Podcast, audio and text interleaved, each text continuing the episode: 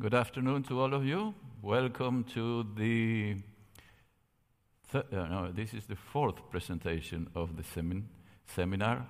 We have had a good time so far, and today we are going to talk about the Christian journey from division to unity.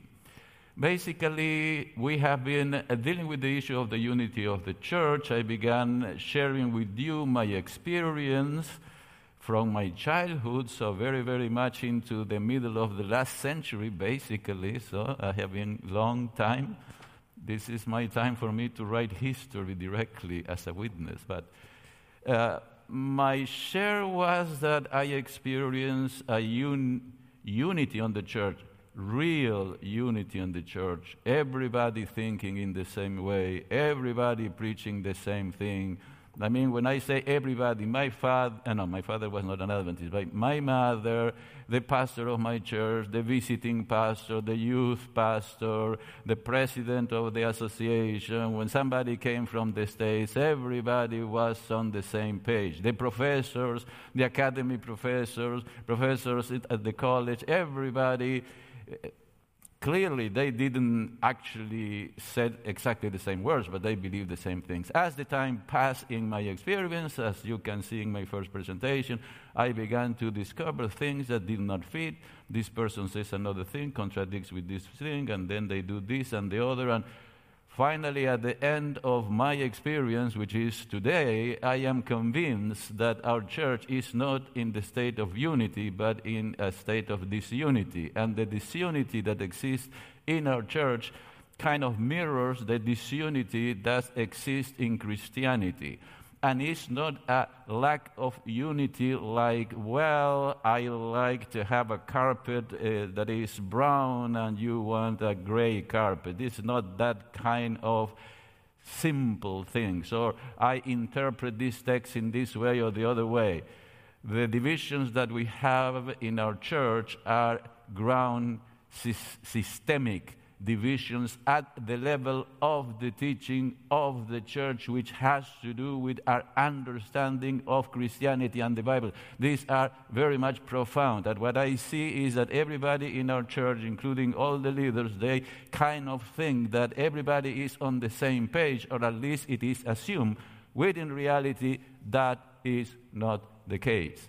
Then, after doing that, I uh, uh we all together in the second presentation went through a history of Adventism since the beginning of Adventism, and we saw that they had, when they began, the pioneers, a great unity. They actually had the disappointment. After the disappointment, they went to study the Bible. They came to understand not only the disappointment and the cause of the disappointment, but they discovered a complete and coherent system of theology that propelled them into the mission to share it to the entire world. And for that reason, this church was grounded. With the passing of time, in 1888, Ellen G. White showed that this kind of discovery and the principles of that system that the pioneers called the principles or the, um, what, the pillars the pillars of the church had been forgotten,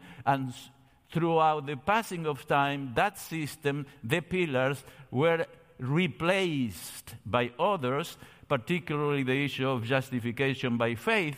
And at the end of our history, not even those things are rejected by the very much, uh, but it is also the issue of uh, the sola scriptura principle that is rejected. And so tradition has come to our church, and you have different kinds of Adventisms or systems of Adventism, which would be the biblical Adventism, those that more or less uh, do exegesis and preach from the Bible, you see.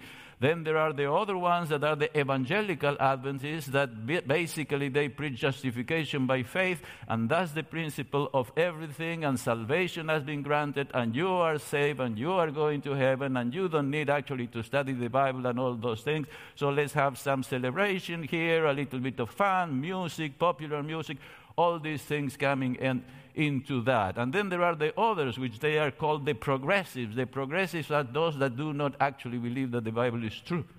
They believe in evolution and they believe that we have to merge everything that is Christian with the contemporary uh, postmodern culture, basically. And then there are others that are called the historical Adventists that uh, just build on Ellen G. White and have developed a little system there that I am not going to enter into that.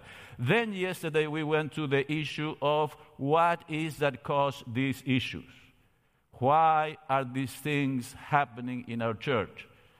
Well, they are happening in our church because we don't study the Bible. That's it. There is no other reason. We just go, we go, we baptize people, uh, and the other, the only ones really that come to our church, kind of having a grasp of this initial system, are those that come into the church through evangelistic meetings where they are taught the prophecies and uh, the way of salvation as it is in the Bible. And there are not all the evangelists that do this. And so they come into the church being those new generation Adventists. But the second generation Adventists, as I am and as my family is, because they had this great benefit of being born into the church, but at the same time, a church that are not pressing into them that they need to go to the Bible because their salvation depends of how they understand the Bible because faith, we are saved by faith, but Faith comes from hearing and hearing the Word of God. So if you don't understand and you don't know the Word of God, you don't know God. You may sing whatever you want and you may confess whatever, whatever you want, but if you individually are not going to the Bible and understand not one passage, another passage, but the entirety, the totality of the Bible, how God, put it in this way, it's like you are going to enter into a family. The Christian church is a family. You know that when we are baptized, really baptized, we are adopted into the family, right? Well, now, when you are adopted into the family or when you are married into a family, you need to understand what? To belong to the family. The history. If you want to know who I am, what are you supposed to do? You start asking questions. And the questions are all about what? My history. Now, if you need to know God, to follow God, to have faith, to be saved, you need to know God. To know God, you need to know what? His history. Where is the history? In the Bible. You know the history of God, why God this, that, or the other killed these people, or the other. What about the, the flood? Why the flood? Do you know these things? If you don't know them, do you know God? If you don't know God, can you have faith? If you don't have faith, can you be saved? So, this is a matter not only of unity, but it is the matter of the salvation of people that are in the church and outside the church. And today, oh, well, and then we went to yesterday to discover that the causes of these things are based on some fundamental principles. The principle of knowledge, which is where do we get our knowledge about God? I am a pastor, I preach about God, but what do I know? Have, what do I have that you do not have? Why I am hearing, preaching to you, the only thing that I, ha- that I have is what you have, which is the Bible. What is the difference between you and me? Well, there are many differences, but what is the difference that makes me preach to you? I have studied the Bible and I have something to, sh- to share with you. But you have to be very careful not to believe what I am telling you without going to the Bible and reading. Because I am a human being. And I go to the Bible to interpret the Bible, which is what we saw yesterday. And when I interpret the Bible, I can commit errors. And so I need you so that you need the Bible together with me to help me not to commit errors. And for that, we need a congregation that, in order to be united, has to be passionate about God. But to know God and to know God, you have to study the Bible like crazy. And you say, okay, yeah, you are a teacher, you will tell us. Okay, do it as you, you want. I am washing my, ha- my hands from your blood. It's you. If you don't believe me, that's you. But I am being very serious about this. And especially the young people, because the young people, as I was young people, I believe that everything that I was told by my elders was true, actually. And I share with you that. This is the normal thing of how all of us come into life. So, and are educated. So, this is a message for the leaders, this is a message, message for the fathers, but it's a message for the pastor, for the leaders, but especially for the young. Because basically, this is to say to the young, there is something wrong in our church, and we need to fix it. It's not just something wrong in our church, it's something wrong in Christianity, and we need to fix it. But all geezers like I am, we already know what the truth is. And as I told you, we are divided on that. This is, I mean, and in this, in this, in this town, we are divided. I know what I am telling you. I have been in this town for over 40 years. So, please, there needs to be a revolution in the church, and that revolution is the church, is the revolution of the forgotten element to know God, studying and understanding, not memorizing. Understanding how this part connects with the other and why God is telling me that and the other. In reality, the only thing that I have to do is to believe and I am going to heaven. No. That's part of one version of Adventism that we are going to study today. I went too much into the introduction. So, today, what we are going to do is to go to a study of the way in which the evangelical world, which is the majority in this country, and by the way, this is the only country in the world where evangelicals are a majority. So this is a kind of an odd country, special country, people that supposedly believe more the Bible than others. And that's the Protestants or the evangelicals. So, what is the relationship between us and the Protestants and the evangelicals? I warn you. As I told you, we are divided. And so, one of the big divisions among ourselves is that we departed from the pillars of our faith and we are understanding salvation, particularly as the evangelicals understand that.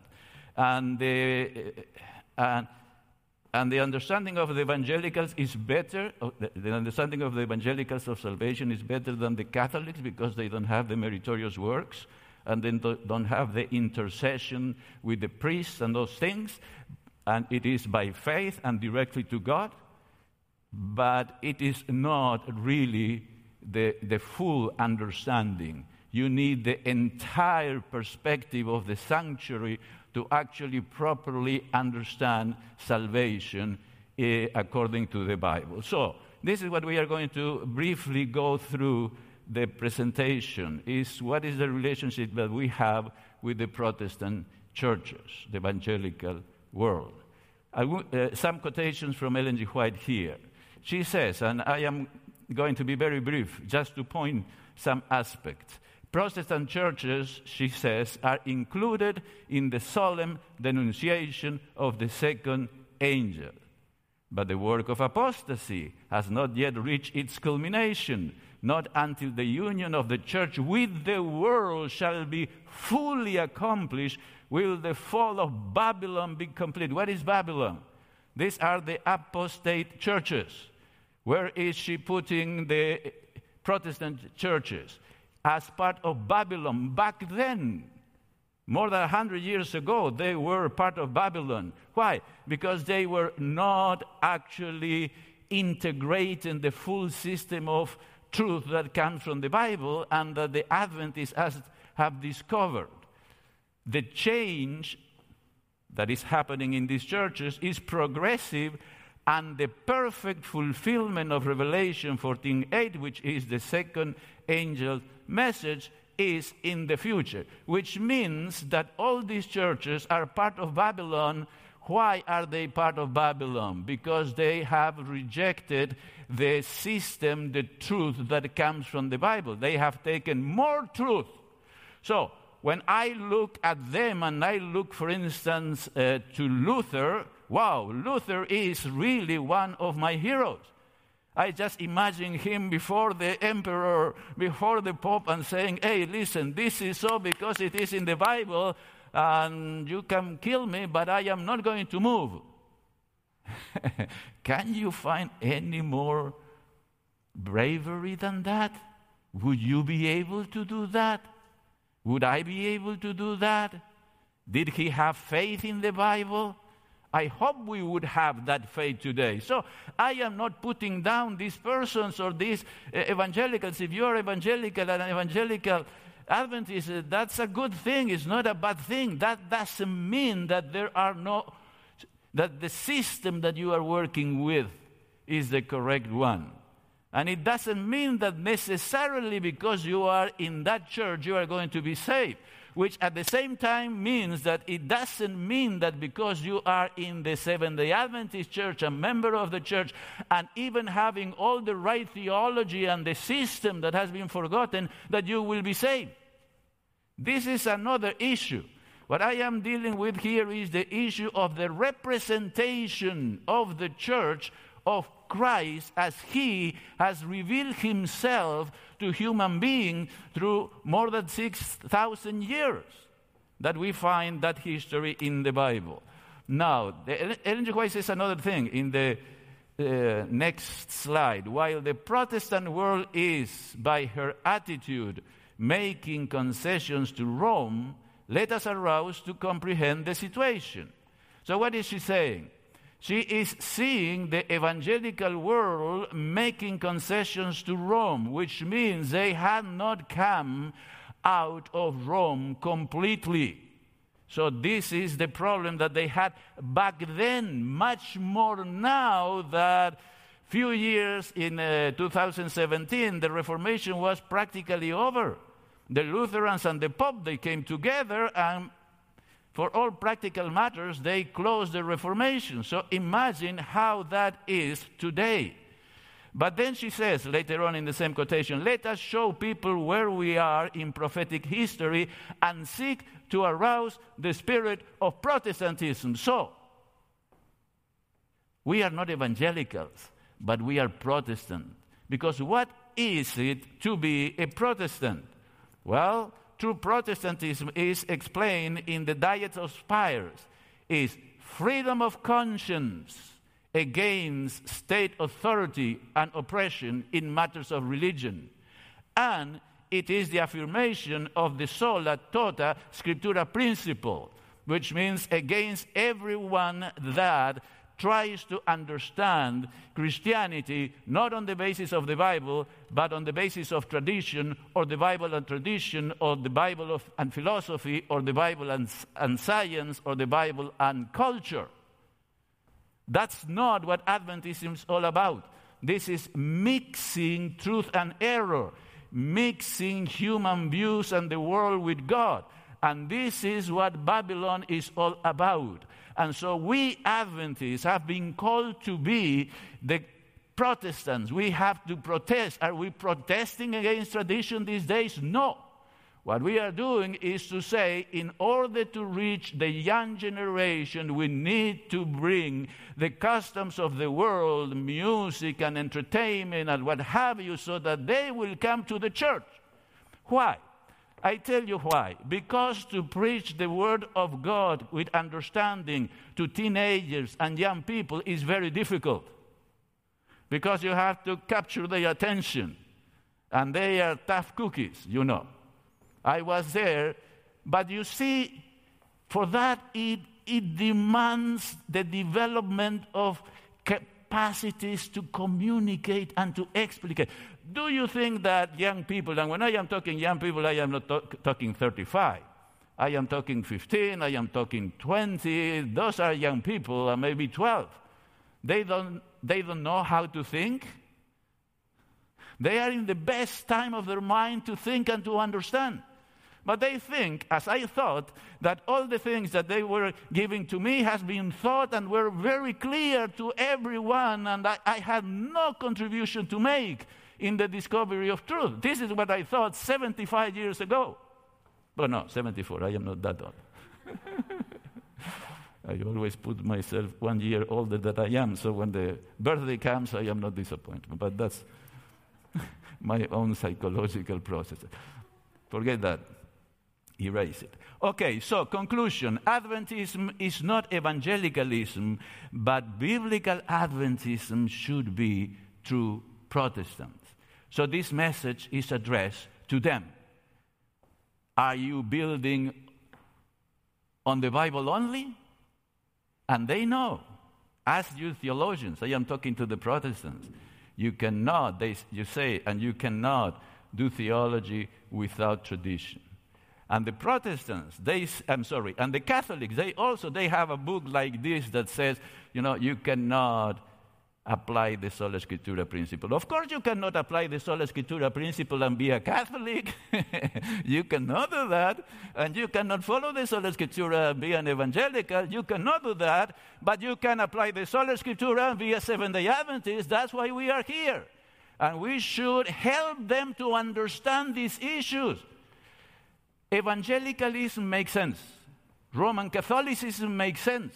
I mean, if you get with the Catholics and they explain what they believe, they make sense. Evangelicals, the same, they make sense. The problem is not whether they make sense or not. Babylon makes sense. The problem is this is a sense, is a rationality, is a logic that is not based on the Bible. It's based in a combination of things. But then, do you think that we are going to engage the young generations and, uh, and others just by giving them a different doctrine? Okay. To be an Adventist, what do you do? Baptize it and keep the Sabbath. You keep the Sabbath how you please. I mean, do whatever you want. At least you say that you keep the Sabbath. This is what is going to bring the unity of the church? No, you have to understand God from scratch. The closer we come to do this, is when we say that we need to know the character of God. Okay, good, good, character, good, good, good. We need to know the character of God. But God is not only faithful, God is not only uh, good, and God is not only keeping you, but God is also judge and is also wrath. And if you just pick and choose and you don't follow it completely, you are going to be surprised at the end of time. Sorry about that. You need to go and check all the fine prints reading the Bible and not just reading the Bible. Oh, I read the Bible. What did you understand? Nothing, but I read it, so I must get some blessing and points. That's just justification by merits, you know. The issue is that you have to go there and understand a better God. So, we should be true Protestants. Let's go now to what they make. I mean, what is that make Protestantism, Protestantism, and different from Adventism. And that is the way they interpret the macro hermeneutical principles. In here, those that have not been present in the prior, uh, prior presentation should go and watch the video of my presentation yesterday. Basically, this is to say that everything that we know, we interpret with some assumptions. I assume, assume something. And those assumptions dictate big, big differences in the way then you interpret the entire Bible and in the way in which you connect everything that is in the Bible. Because you have to understand that Christianity comes from reading the Bible, interpreting the Bible, then connecting everything, understanding God, and then preaching it in doctrines, which mean in positions that we are preaching and sharing because this is the proper reflection of what God is because He has revealed itself in His own testimony of teaching and actions in the Bible. Now, in the next slide, we have what I call the best kept secret of Protestantism. The best kept secret of Protestantism is that they do not apply the sola scriptura principle. And Adventism was born to accomplish that unfinished task of the Protestant Reformation. So, Protestantism, in the next slide, uses multiple sources, not just the Bible scripture, tradition, reason, experience, and science. And of course, when you throw these things in, science, uh, you know, for centuries, science has believed in creation. But since 1848, uh, with Darwin, uh, now everybody believes in evolution. And so, if you believe that you have to understand the Bible on the basis of multiplicity of sources, and now one of the sources changed, and all of a sudden there is no creation, but there is evolution, what are they doing?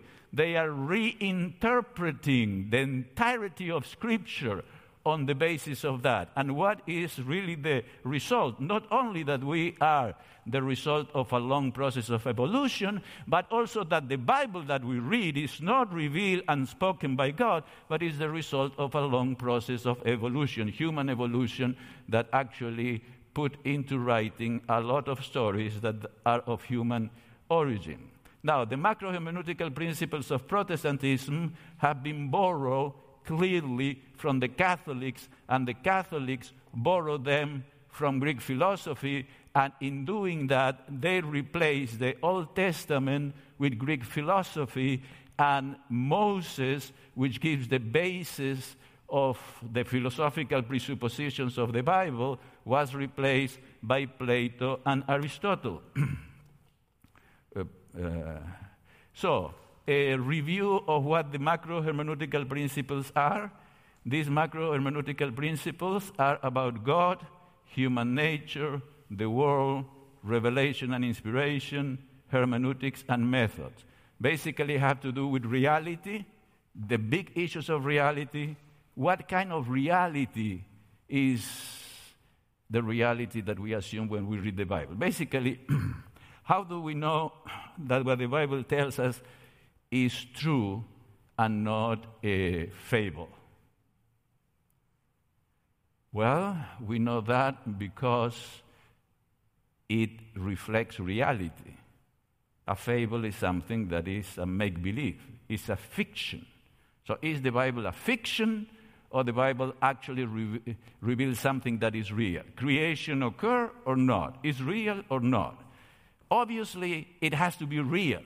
But then what kind of reality? And you say, What are you talking about? Okay, I am going to explain that to you. And it is going to be something new. I kind of introduced it at the end of our last presentation, but it is something that if I were not to explain it to you, you will never see it nor think about it. And I have to do this because this is the basic, major, foundational presupposition that was introduced from philosophy into Christianity that distorts absolutely everything, distort the understanding of how God is real, how humans are real, and how we connect everything. And that's what I would like to explain to you today. So, we are going to be talking about the principle of reality, which means the entities, which mean what kind of reality is God, what kind of reality are humans, what kind of reality is the world. For instance, it is a created reality or is a reality that evolved, right? Humans. How are the humans? Are we just the body or we are the composite of a body and another thing that lives inside of you that when you die, it keeps on ticking? This is the soul. Most Christians believe that we have those two things. And when we die, there is something that is Fernando. Fernando is still there. He's looking at you, Fernando. Ooh. When you say hey, Fernando, I am. okay. Having a little fun. Otherwise, yeah, okay. But uh, this is human nature. Do we believe in that? Is biblical? No. It's not biblical. But everybody believes that. Where is it coming from? I am going to tell you. But then also God. The thing that destroys everything is how God is conceived. You can say God does not exist, and then you can say God exists. When that you say God exists, then you ask, what kind of reality is, is Him because I am not seeing Him? Okay, you don't see him. Why? Because he is non material and he has no space and he has no time. And so you cannot see him because it is completely different to what we have. Oh, okay, now I understand. So God is just that kind of reality. Is he or not? Well, the Bible says that they saw God. Moses saw God. We are going to see God. So you see a contradiction there? It's a main contradiction. Because if God is like that, then the things that are in the Bible need to be reinterpreted and rearranged to fit that preconception, but that preconception is not in the Bible. So, and this is kind of a domino. I had the, domino, a domino effect. Once that you change your understanding of God there, then everything begins to be connected and everything falls down. It follows that. That's where that is the major, the broadest possible presupposition that, that begins to roll a series of connections and uh, systems. So basically, what is this idea? This idea is that reality is not temporal and is not spatial. Created reality is in space and time, but God is not in space and time. That's why God, God is eternal. God never passes away because what passes away is temporal. but God is eternal. Why is eternal? Because He doesn't have time. That's the definition of eternity. You find those in the books. I read them, I believed them, I taught them, but they are wrong. Because if God is timeless, He does not have time. If He does not have time, He does not have future, present, and past. If He is not able to act in a sequence, He could not actually have the investigative judgment. Because the investigative judgment is something that happens in heaven, a place where he is supposed to be able to be there, but he cannot be there because he is not in space. But more than that, because you can explain these things in a way of mystical presence. So you, ooh, he is present there, you cannot see, but he's there, you know. That's why mysticism is all about, is the way to jump this presupposition. But more than that, can he create in six days? No. Because he does one in the first day, then in the second day, then in the third day? No. Can he save in consecutive actions? Like, for instance, call you and then be there through all the process that you have of sanctification, and then at the end, in 1844, have another action of salvation in the investigative judgment, and an action of salvation in, at Sinai, and an action of salvation at the cross, and an action of salvation in the second coming of Christ, and an action of salvation when we gather in heaven, like the Bible says. Can God do that? And the answer is no. So they have to reinterpret the entire thing. So Adventists cannot actually be Adventists. That's why nobody believes in the, in, the heavenly sanctuary. For all the Christians, uh, what heavenly sanctuary? I mean, in heaven. Now the evangelicals that are called the emergent, they, they are discussing this. What is heaven? It's a place, and you can see in videos there that these new gurus of the emergent church are discussing against the old Protestants that heaven is just God, but there is no, not a place but uh, there is a place. And so basically, this issue of God being able to be with us, what do you think? You are going to go to heaven and see God or not? Yes. yes. See God how? What is the greatest revelation of God to us now? Christ. And who was Christ? How was the greater revelation of God given to us? By the incarnation, so that Christ could come here, jump down there, and talk to you directly. That was absolutely awesome. This is the greatest revelation of God. And this is the way in which we are going to be relating to God when, by His grace, we go to heaven. The only difference is that He is going to be the King and He is going to be full of glory and splendor and power. But this is, well, in the prior, uh, I call this the, the forks. You see, if you believe that God is timeless and spaceless, then everything changes completely, a hundred percent. We are going as Adventists developing the understanding of Christianity, Christianity in a complete different way is not just a little bit different.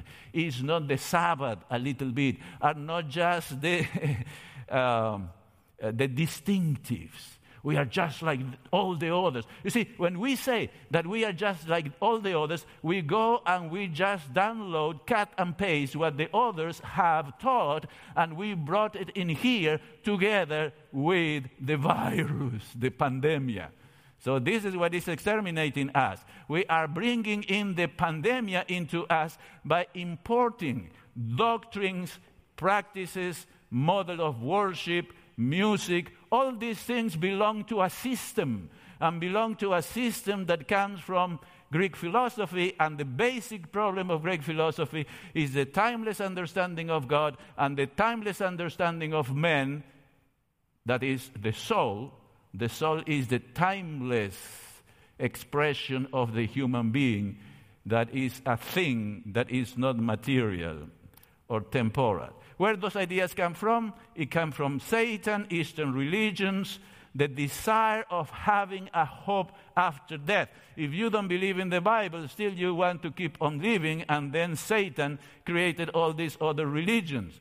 These ideas were adopted in Greek philosophy by Parmenides, Plato, and Aristotle, and then they were introduced in Christianity by Augustine, which is the foundation of evangelicals, Luther, and Calvin the- theology, and Aquinas, which is the foundation of the Roman Catholic Church.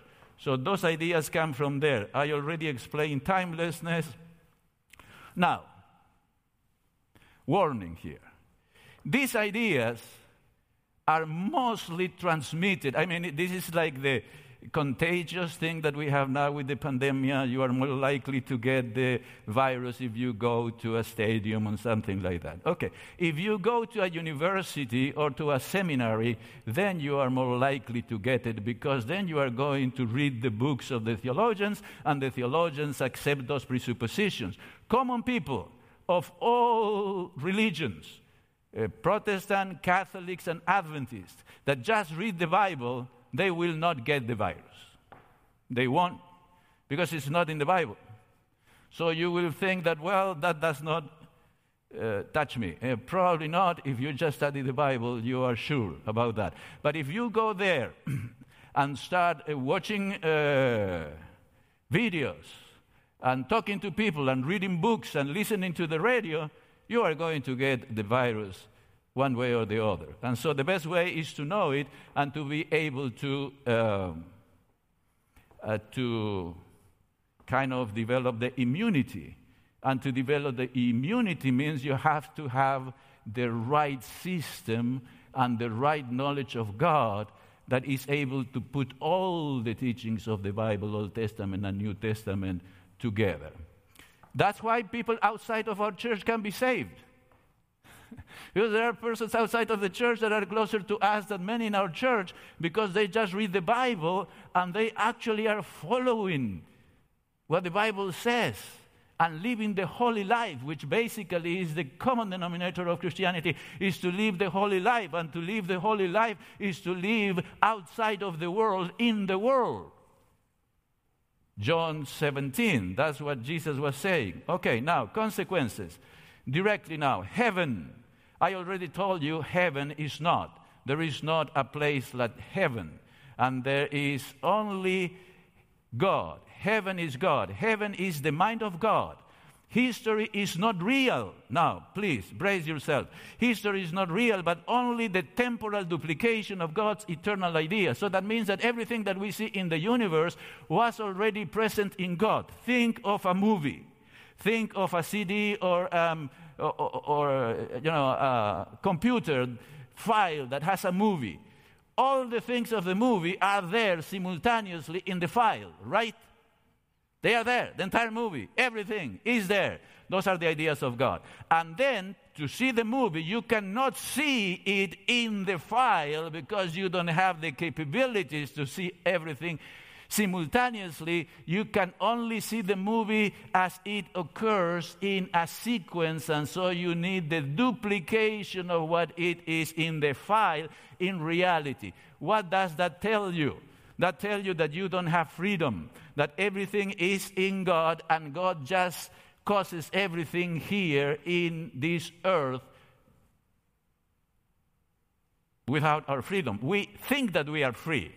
We have the impression that we are free. But in reality, God has decided that, and makes that. And that is something that eliminates the great controversy and that is used to interpret the gospel. Wait a minute. Evangelical theology, God, I already explained this. God cannot act.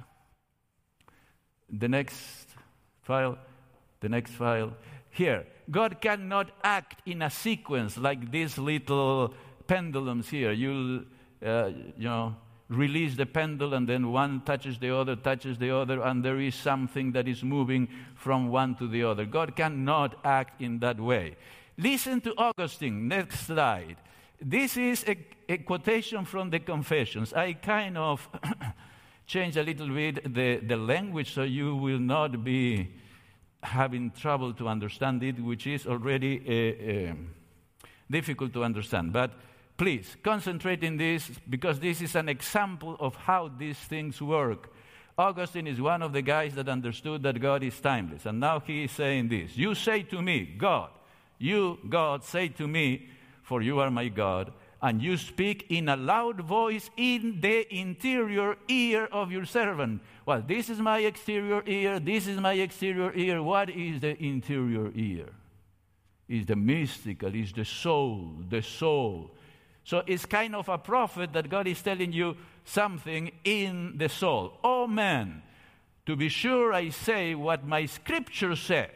So God is saying, I say what the Bible says. However, it, the Bible, speaks in a temporal way. Eh. so the Bible speaks in a temporal way. Nobody doubts that. The Bible speaks in a temporal way, temporal way. But time does not apply to my word. Why is not applying to the word? Because God is timeless. So it does not apply to my word, for it, the word, exists with me equally in eternity. In parenthesis, timelessness. Thus, the things which you men see through my spirit, do, these do I see, just as the things which you men say through my spirit, these do I say. But while you see them in time, I do not see in time.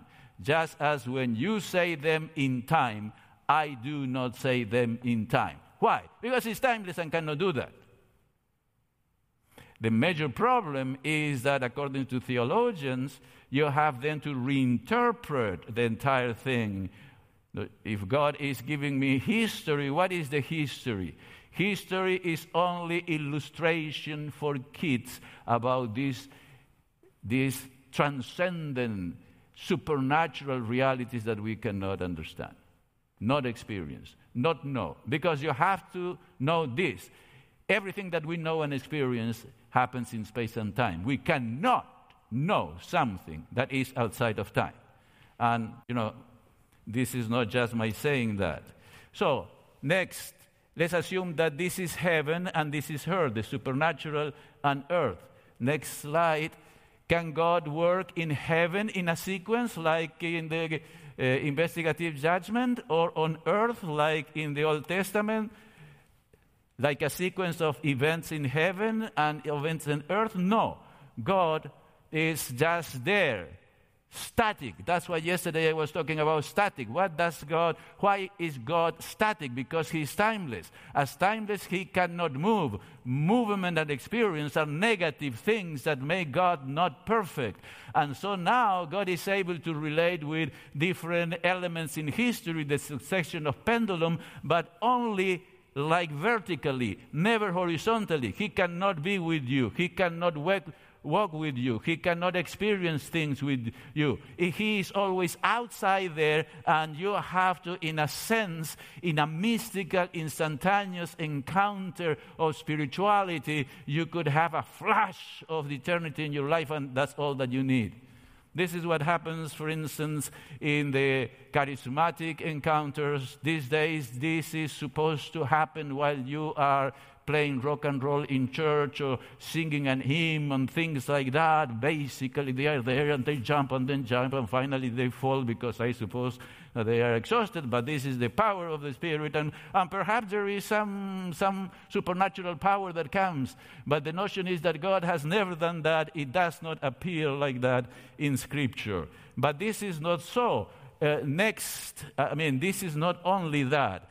Uh, there is no heaven. So basically, it's God up there in and no heaven, God alone. And in the next, you find that the, the way in which things are being explained today, we are in God, God is in us. This is panentheism, and it fits perfectly with the doctrine of evolution. So God is de- developing together with the universe. So God and the universe is the same. So good news for you, you are God. Now, be it as it may, there are a lot of people that believe that. I mean, and you are free. This is America. You are free. You believe that, and it makes sense, uh, but it's not biblical. and we are talking about the church of God. And certainly it cannot be used as a uh, presupposition. Salvation. Now, salvation. Salvation exists in God from eternity. So the cause of salvation is in God. And you are already in God Next uh, slide. You are already in God. But remember, this is the cross. And this is Christ. Christ is God, right? And the cross is an act of God, right? No. Please understand this. In this system, no. Why? Because God is timeless. And if God is timeless, He cannot do anything on time, on a sequence. So there are major issues for the incarnation. So, what is the cross? The cross is the revelation of the love of God that could move me to be closer to God. But it is not something that God is doing. And that is done through divine predestination. Divine predestination is these things that are written in the ideas of God, and then, God actually causes them to be here on earth. Remember the movie. So, whatever happens in, in here, your destiny, whatever happens to you, is caused by God and is defined by God.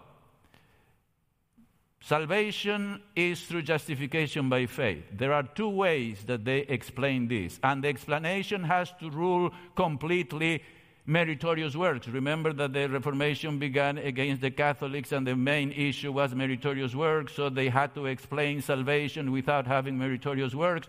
So, in reality, they say that God saves you and me through predestination, which means that He determines who is going to be saved and causes who is going to be saved and who is going to be lost. Salvation is reduced to forgiveness.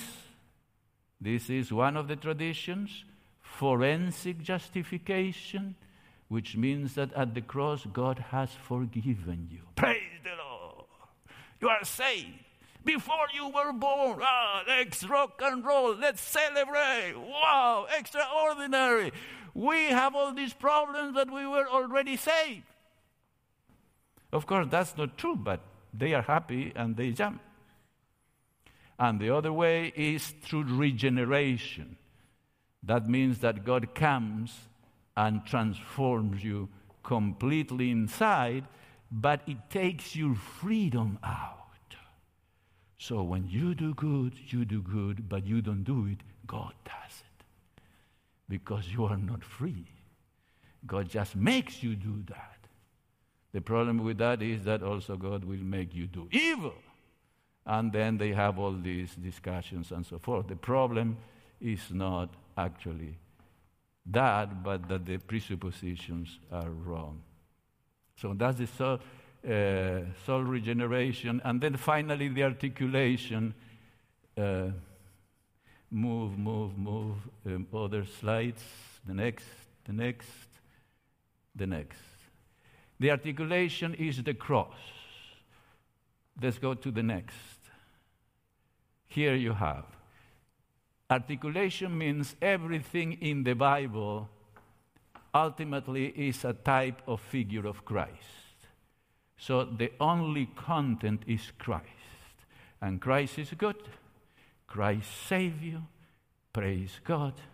You are going to heaven. He will protect it. He will give you riches, and on and on and on that you see happening on television.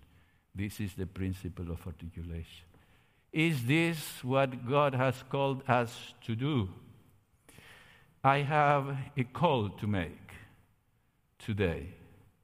And the call is going to be transcending very much my visible audience today. So I am not expecting you to take a decision and come here. I will make a prayer. But this is a call to the church. We are talking about the unity of the church. We are talking about the mission of the church that is based on the unity of the church.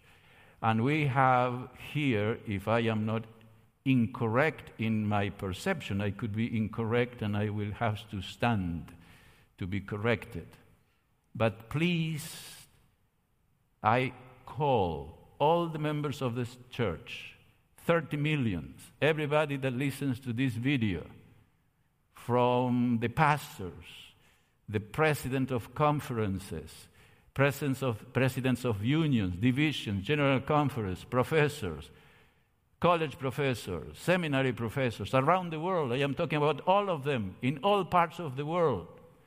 We need to come back to the Bible. We need to take seriously our theology. We need to rediscover these uh, pillars of Adventism and using them as presuppositions to discover the complete system of theology and philosophy. I call the young people, the teachers of the Sabbath school, those that are going, I am not going to kindergarten because it will be too much of a call, but at least those that are in the academy, they are able to think. Think, read the Bible. What you have been told is not even uh, 0.1% of what the truth is, and probably you need to correct your teachers. Wouldn't it be nice that you will be able to correct your teachers?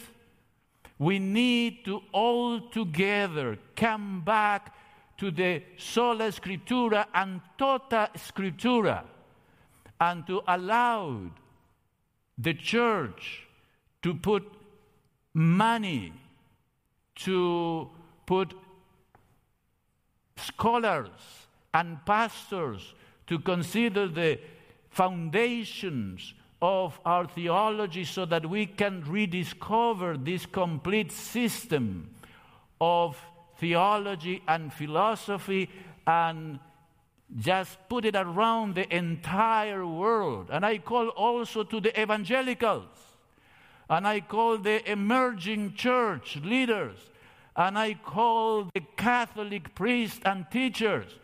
Go to the Bible and reprogram your philosophy. Develop the philosophy with the Bible, and from the Bible. You are not doing that because it is so contradictory with the philosophy that you have taken from, from the philosophers, that then you will have to reinterpret your entire Catholic faith and your entire Protestant faith.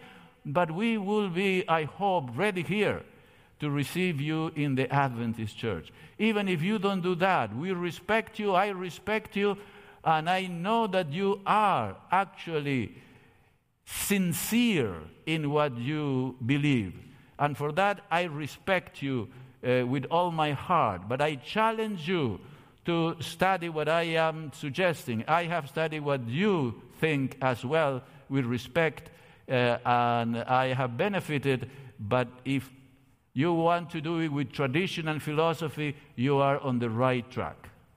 But I think that that's a possible way to go. But the Adventist church is about the Bible, the Bible only, and the entire Bible. Let's finish with a word of prayer, of consecration. Heavenly Father, thank you for all the blessing that you have given us, for your presence this afternoon, because you have revealed yourself throughout uh, thousands of years. You have been patient, and you have used your Holy Spirit to you, reveal your truths, reveal your teachings, reveal your actions in history, and among, uh, uh and among all these things, you have been always uh, answering the prayer of your people. I pray for the entire world. We are looking as a world to fulfill the prayer that you elevated to the Father, that your church would be one. I pray that this would be answered very soon, and especially for all those that, as in the Adventist Church, are trying to get closer to you on the basis of your revelation, your words, your actions, as they are revealed in Scripture. Bless all of us, guide us, and press us into the truth, and through our surrender to your teachings, our faith will be increased and your church will be united. And as you have promised, you will send your Holy Spirit in the latter rain to give the power to enlighten this world with your glory so that your coming will be a reality in this world very, very soon. And at that time, we pray that you will receive us not for our merits or by our merits, but because of the grace and the power and the mercy and the patience that you have given and revealed throughout the ages and especially at the cross. In Jesus' name, amen. This media was brought to you by Audioverse, a website dedicated to spreading God's Word through free sermon audio and much more. If you would like to know more about Audioverse, or if you would like to listen to more sermons, please visit www.audioverse.org.